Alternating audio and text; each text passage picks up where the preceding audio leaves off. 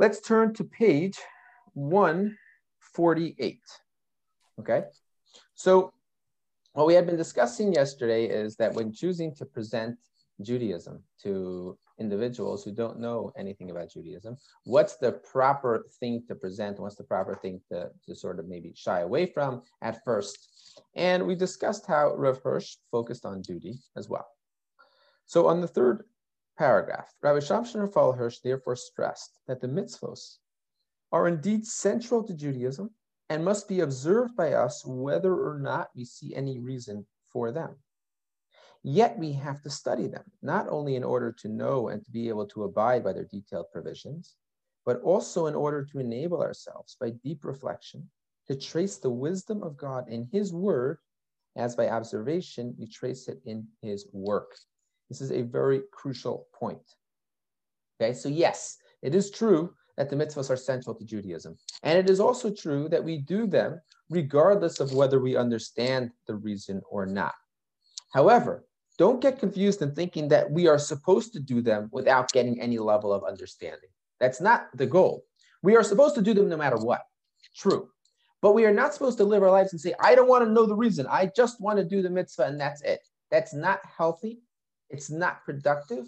It also does not help you get to the spiritual ideas behind the mitzvah, right? So, in other words, what we have to describe is, first of all, the way in which we relate to the the way in which we relate to the mitzvah, right? But also the underlying reasons behind the mitzvah are only going to become clear if you spend time delving into them. And when you have that deeper understanding, when you do that mitzvah, then you can accomplish the purpose of that mitzvah to its fullest extent, right? So to be clear, if somebody says, I'm doing the mitzvah because Hashem told me to do the mitzvah, that's good. That's a good thing. However, if somebody says, I'm doing the mitzvah because Hashem told me to do the mitzvah, and through doing this mitzvah, I'm making the world into a better place through my actions as they impact others, as they impact myself, in terms of teaching myself self discipline. When you have an understanding, it helps you get to the goal better. On a higher level, it also helps you understand what it is that God wants from the world the way that we get to that understanding is through saying, what does God want me to do? Well, if he wants me to do X, Y, and Z, and the reason why he wants me to do X, Y, and Z is for a specific goal, then you understand that which is precious to God. Okay? I'll, give you an example. I think it's a powerful example and something that often confuses people. Someone just emailed me last week this question again. The question is, uh, there are places in the Torah where Hashem commands us to, to kill people. There's to kill whole nations. It just seems so cruel, right? Now, the the answer is, as I as I understand it from my teachers, is God does not need us to make the world a better place because He cannot do it without our help. That's not the point over here. The point over here is God wants us to learn through experience what are the types of behaviors that are absolutely anathema. Certain individuals, certain nations that embody specific characteristics, we need to destroy them. Now, God could have not created them in the first place. God could have destroyed them on his own. He wants us to learn through whether it is actually destroying them or whether it is through recognizing at all times how destructive this process of engaging in those behaviors are, that God commands us to destroy people, children even, because they come from this background, right? So it's not even something that actually is practical but it's something that helps us inculcate in ourselves a feeling of what's wrong, right? And that's true about all the mitzvahs, right? There's lots and lots of mitzvahs. So if you delve into them and you understand why you're supposed to do it, it's a mitzvah that you might be doing anyways, right? A mitzvah like giving tzedakah, right? So most Jews give charity, right? We're well known for giving charity, you know, far above our our actual uh, wealth, right? In terms of how much philanthropy Jewish people do, right? At least certainly in America, that's true.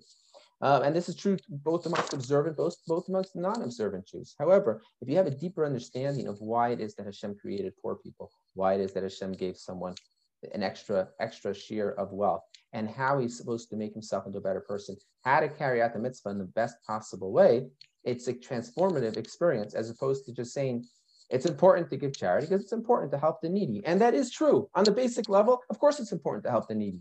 But when you get to a deeper understanding and you go through all the details of how the mitzvah is given, then you have a completely different picture. And that's true for all mitzvahs as well.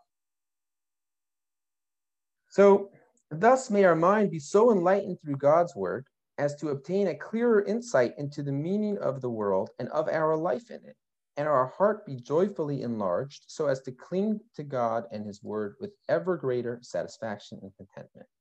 Such study will equip us to perform our paramount duty, which is to strive for the fulfillment of God's word in our actual life. Right? So if anybody wakes up in the morning and says, What's my mission today? The answer is the fulfillment of God's word in our life. Right?